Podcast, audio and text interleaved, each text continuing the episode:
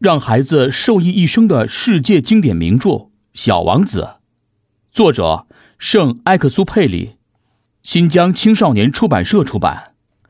上一章我们讲到，我认真的画好了一棵猴面包树。接下来，我们一起收听第六章。我的小王子啊，我渐渐看出了你埋藏起来的哀伤，你会久久的看着落日。静默着，沉浸在落日的壮美里。第四天，我又知道了新的秘密。你说：“我真喜欢落日。”快呀，我们现在去看落日吧。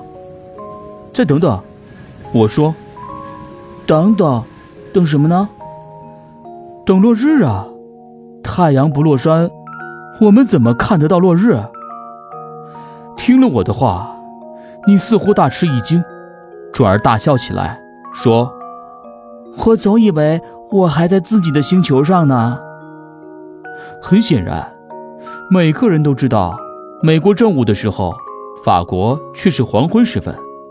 如果你能在一分钟内飞到法国，会赶上太阳下山。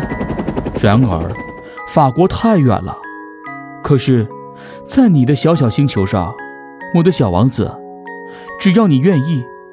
你需要做的仅仅是挪几步椅子，这样你就可以欣赏白昼将近，夕阳西下。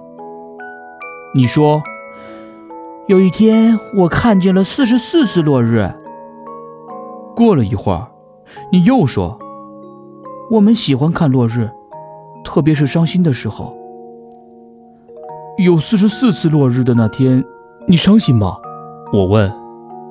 小王子什么也没说。小王子一天里看了四十四次落日，接下来还会发生什么有趣的故事呢？我们下一章继续讲述。